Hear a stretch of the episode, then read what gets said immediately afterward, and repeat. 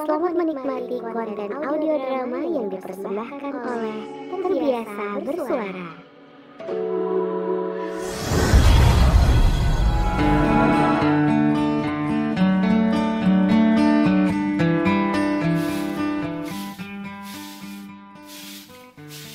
Cie, gitu dong. Yang rajin bersih-bersihnya, Ra.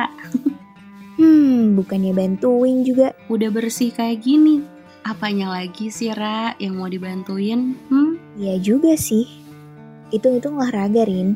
Yoyoy, daripada di kamar mulu, termenung, habis itu sedih, terus nangis lagi. Hmm, jadi ingat masa-masa itu ya, Ra. Eits, stop, Rin. No, no, no. Gue udah damai sama diri gue sendiri, Rin. Keren banget, Ra. Harus dong, Ra. Hmm, ngemeng-ngemeng nih. Kelihatan banget sih lu tuh udah baikan banget. Asli. Udah lebih baik dari sebelumnya. Iya dong. Orang lain yang salah, masa kita yang harus kena hukumannya? Cuaks. Lagi-lagi, Rin. Gas, Ra. Dia yang ninggalin, dia juga yang bakalan nyesel. Cuaks. tan, Tan. Udah deh, Tan. Gak usah gengsi gitu dong. Cuaks.